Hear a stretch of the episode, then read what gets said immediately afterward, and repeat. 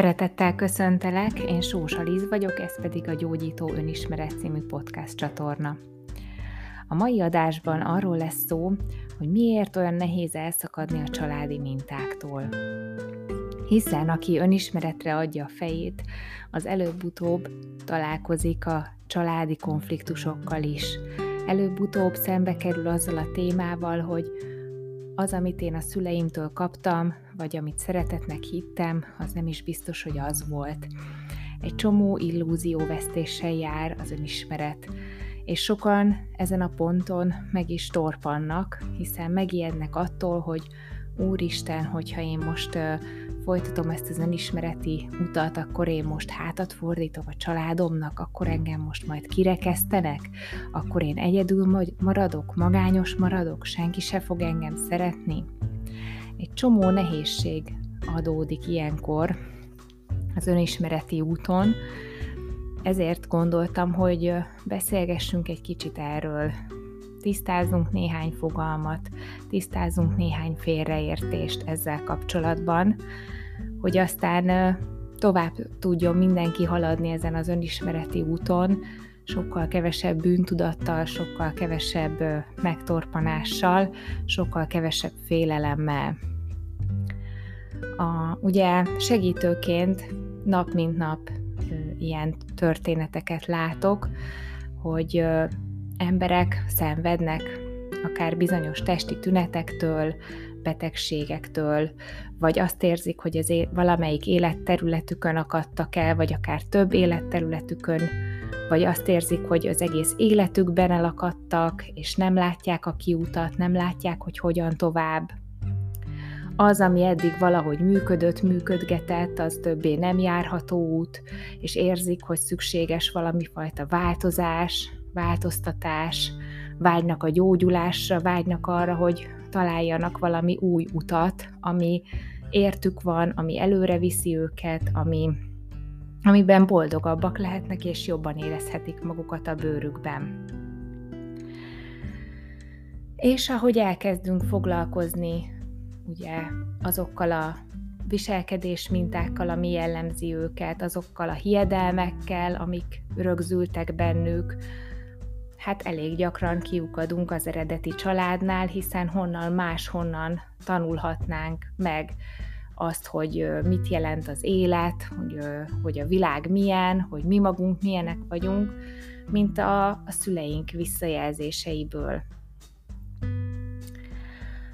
És hogyha ezek a visszajelzések, ezek a visszatükrözések nem, nem voltak igazak, hanem torzak voltak, mert mondjuk a szüleink nem minket láttak, hanem a saját elképzeléseiket vetítették ránk, vagy esetleg olyan visszajelzéseket adtak, ami,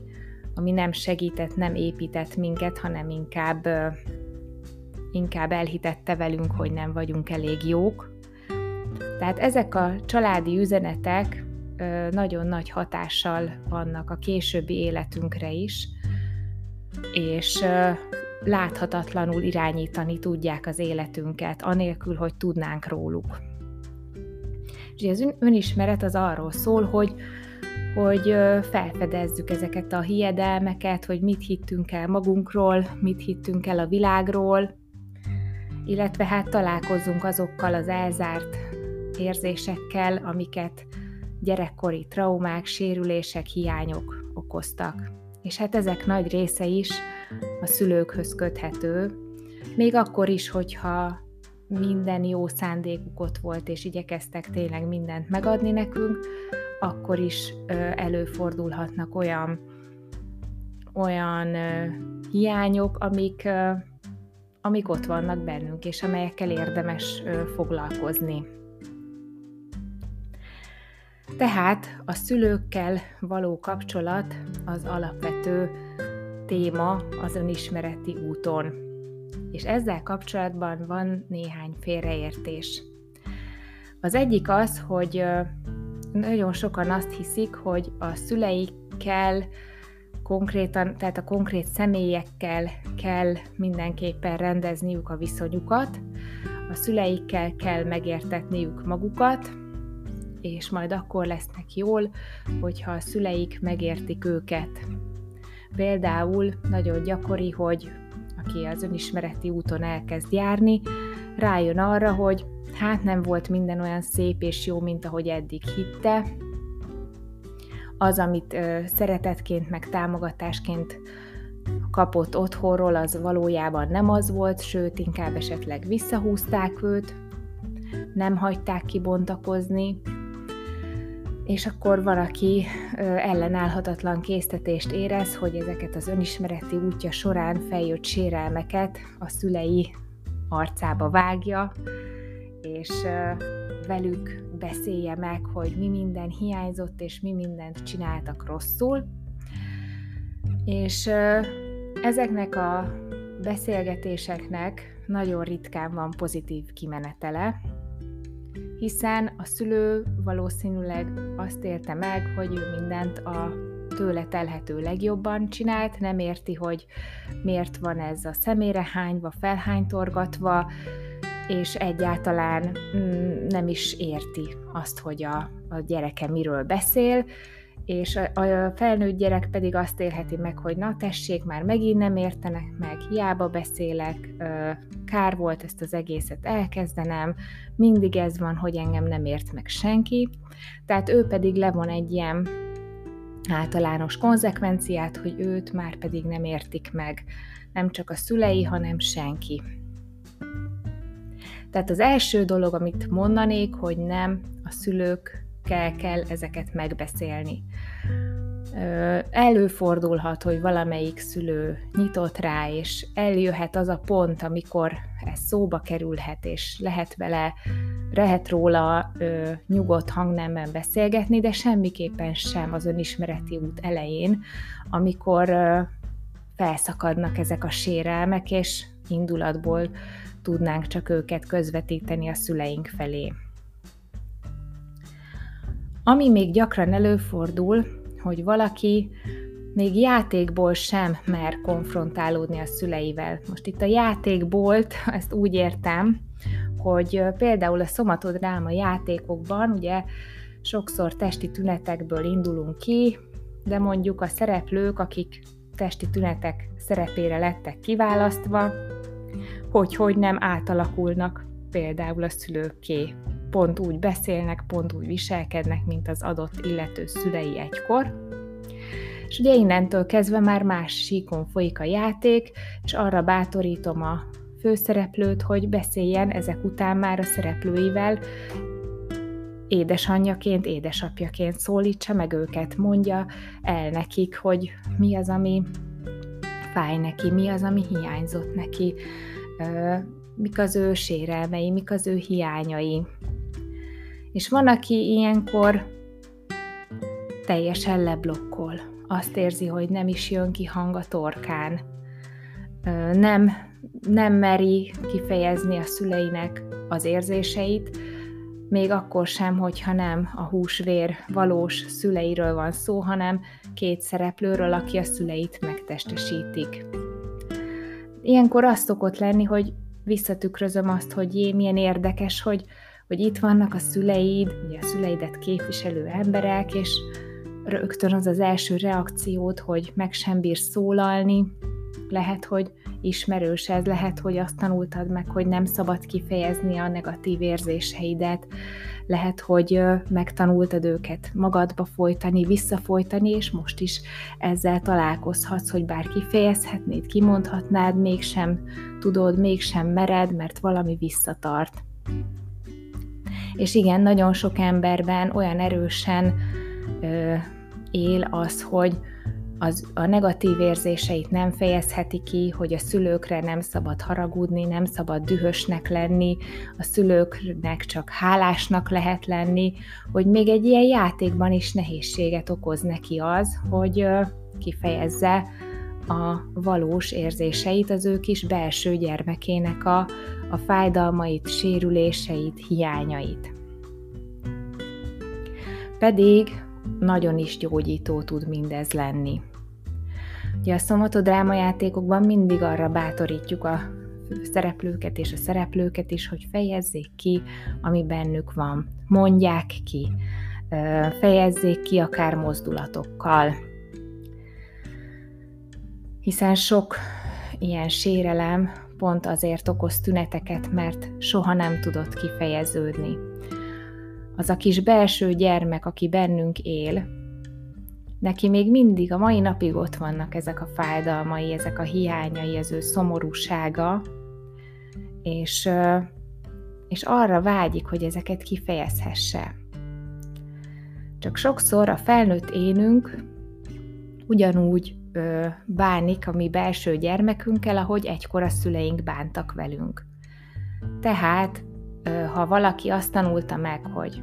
negatív érzéseket nem szabad kifejezni, ö, meg hogyha ő kifejezi az érzéseit, azzal csak a terhére van másoknak, és jobb, hogyha mindent magában tart, akkor lehet, hogy ő berendezkedett egy ilyen feladatmegoldó, ilyen robotpilóta üzemmódra, ahol ő megkeményítette magát, és nem vesz tudomást az érzéseiről, csak, csak teszi a dolgát nap-nap után, nem osztja meg a nehézségeit senkivel, hiszen azt tanulta meg, hogy nem érdemes, hogy őt nem érti meg senki, nem hallgatja meg senki, nincs vigasz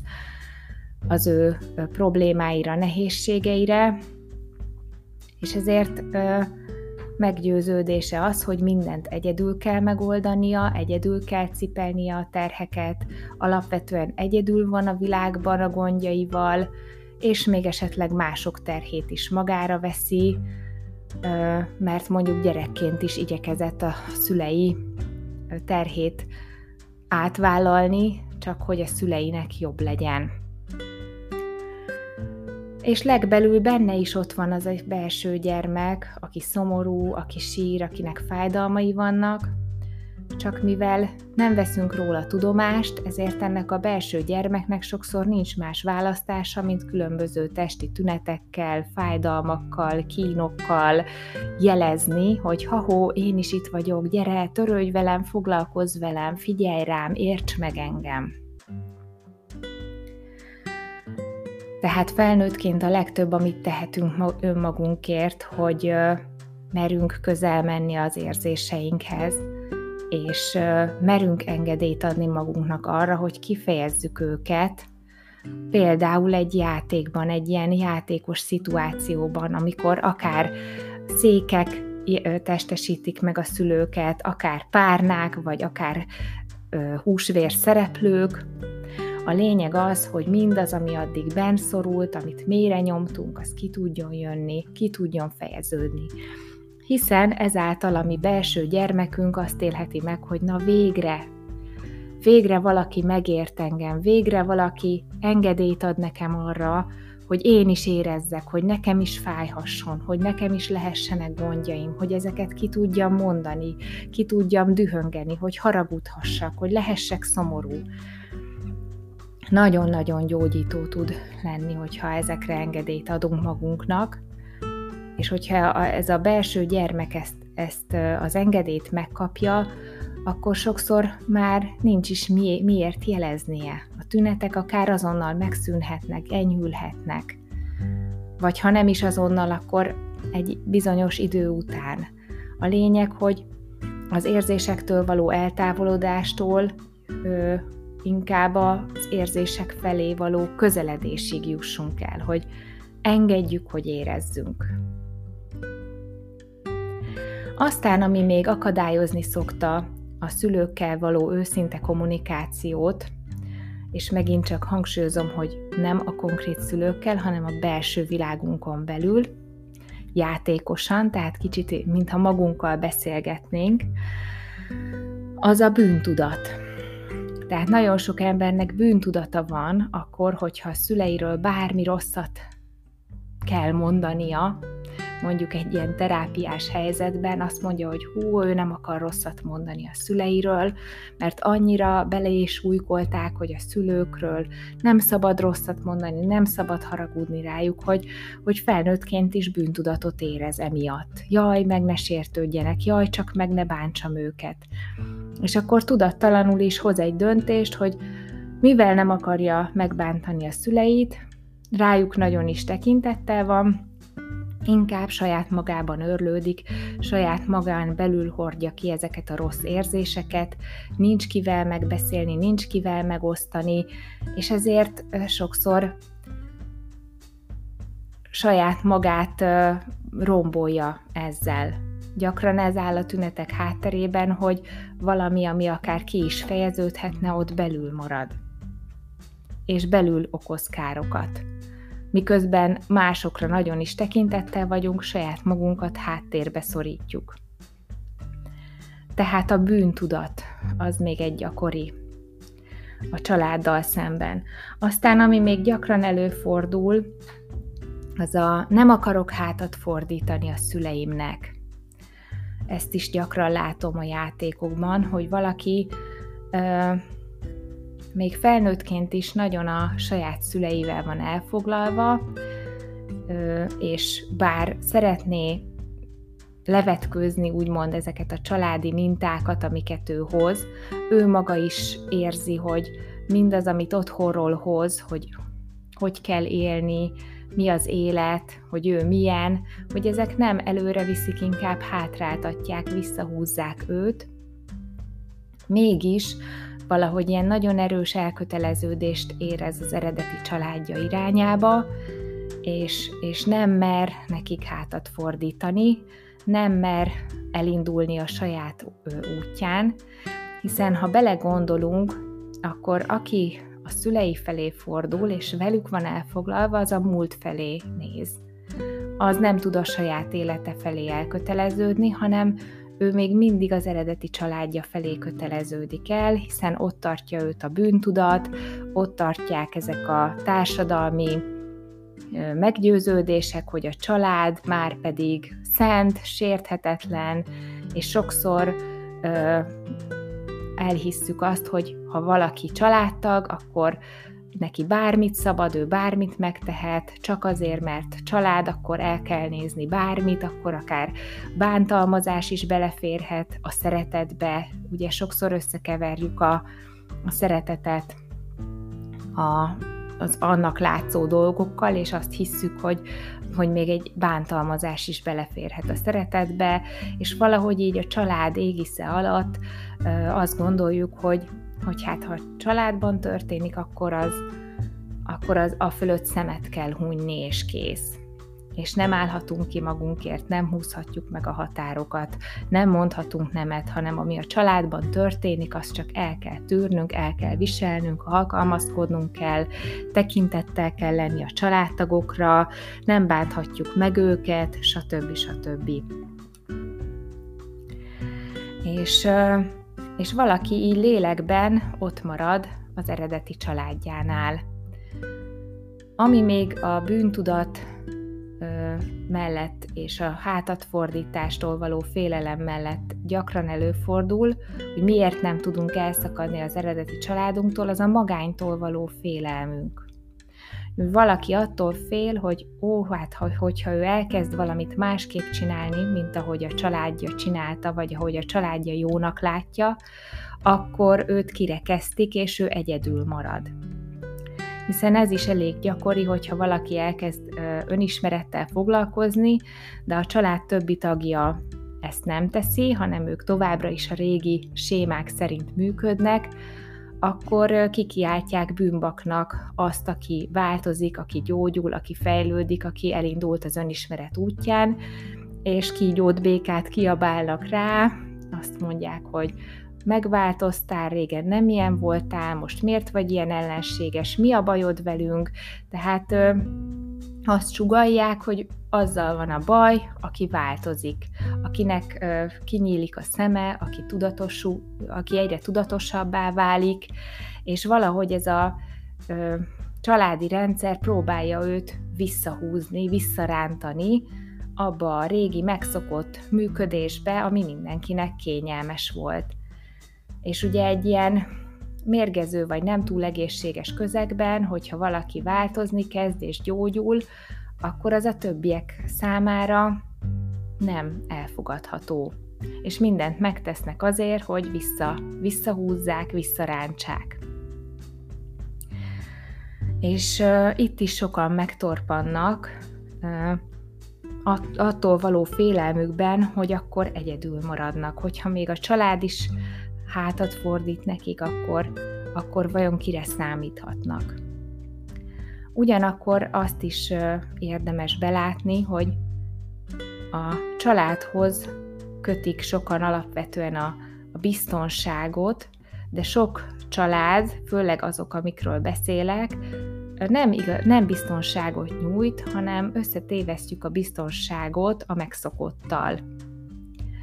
Ugye kényelmes, megszokott, azt szoktuk meg, azt a közeget, amiben felnőttünk, és ahhoz ragaszkodunk, holott nem nyújt igazi biztonságot, ez csak egy illúzió. Vagy esetleg nem kapunk igazi szeretetet, csak annak tűnő dolgokat. Mégis mintha uh, folyton azt arra várnánk, hogy na majd talán a család változik, na majd talán ők is belátják, hogy változniuk kell, és majd talán akkor megkaphatjuk tőlük azt a szeretetet és támogatást, amire mindig is szükségünk lett volna. Viszont az a tapasztalat, hogy azért ez viszonylag ritkán következik be, tehát, hogyha a család nem foglalkozik önmagával, vagy a család többi tagja nem indul el egy gyógyulásnak az útján, akkor ők bizony továbbra is ugyanúgy fognak működni, mint eddig. Hiába reménykedünk, van, aki azt gondolja, hogy na majd, ha ő, ő változik, akkor majd az, az hozza magával a, a többieknek a változását is. De hát ez is sokszor csak ilyen hiú ábránt, hiú remény, és sokan ebbe benne ragadnak, és, és még mindig ott várják az eredeti családjuknál, hogy ők változzanak, miközben akár el is indulhatnának a saját életük felé, és megkereshetnék az életben mindazt, amit nem kaptak meg a családjukban. Mindazt a szeretetet, támogatást egyébként megkaphatjuk máshonnan, barátoktól, párkapcsolattól, gyerekeinktől. Nem feltétlenül az eredeti családtól kell ezeket megkapnunk. Ez egy fontos felismerés lehet, hogy el tudjunk indulni a saját életünk felé. És bizony ehhez el kell szakadnunk érzelmileg az eredeti családtól, tehát úgy lehet ezeket a visszahúzó családi mintákat levetkőzni, hogyha lélekben el tudunk szakadni, el tudunk távolodni az eredeti családtól, hogyha már nem feléjük vagyunk elköteleződve, hogyha már nem rajtuk van a figyelmünk, hogyha már nem őket akarjuk megváltoztatni, hanem, ha nem velük akarunk valamit kezdeni,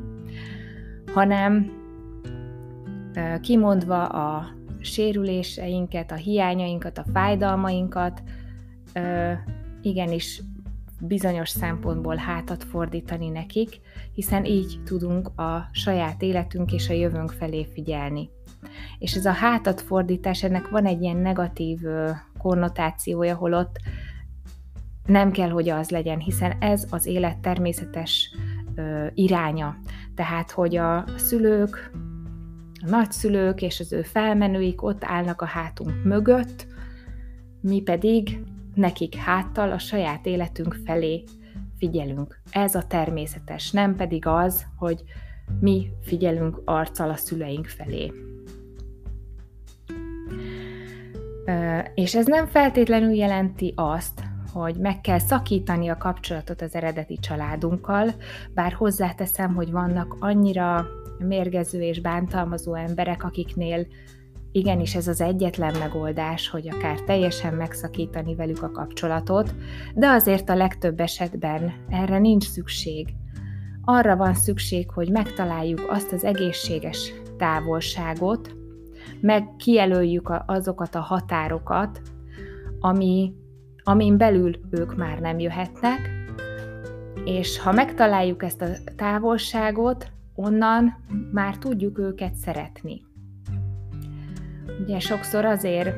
nehéz ö, elszakadni, vagy eltávolodni, mert ö, túl közel vagyunk, és ebben a közelségben ö, folyton ö, ilyen élénken elő-elő jönnek a konfliktusok. Folyton egymásnak esünk. Valakinek mindig van valami baja a másikkal, tehát egy ilyen feszült viszony alakul ki. Viszont ha, ha megtaláljuk azt a távolságot, ahol mi már nem függünk tőlük, hanem tudunk önállóan létezni, ugyanakkor látjuk őket, és ők is látnak minket, és tiszteletben tartjuk az ő sorsukat, az ő életüket, és ők is a miénket, akkor onnantól kezdve, vagy onnantól, vagy abból a távolságból már lehet ö, szeretni akár azokat az embereket is, akik valaha bántottak minket. De nagyon fontos, hogy ez nem egy ilyen elérendő cél, és főleg nem lehet sürgetni, mert nagyon sokszor látom azt is, hogy valaki rögtön a megbocsátásra akar ugrani, rögtön a megértésre akar ugrani, hogy azt mondja, hogy jó, jó, a szüleim ilyenek és ilyenek voltak velem, de hát tudom, hogy milyen nehéz gyerekkoruk volt, ők sem tudtak mást adni, tehát megértem őket, és megbocsátok nekik. Ez így szép és jó lenne, hogyha nem maradna ki a jogos érzéseknek a megengedése. Tehát,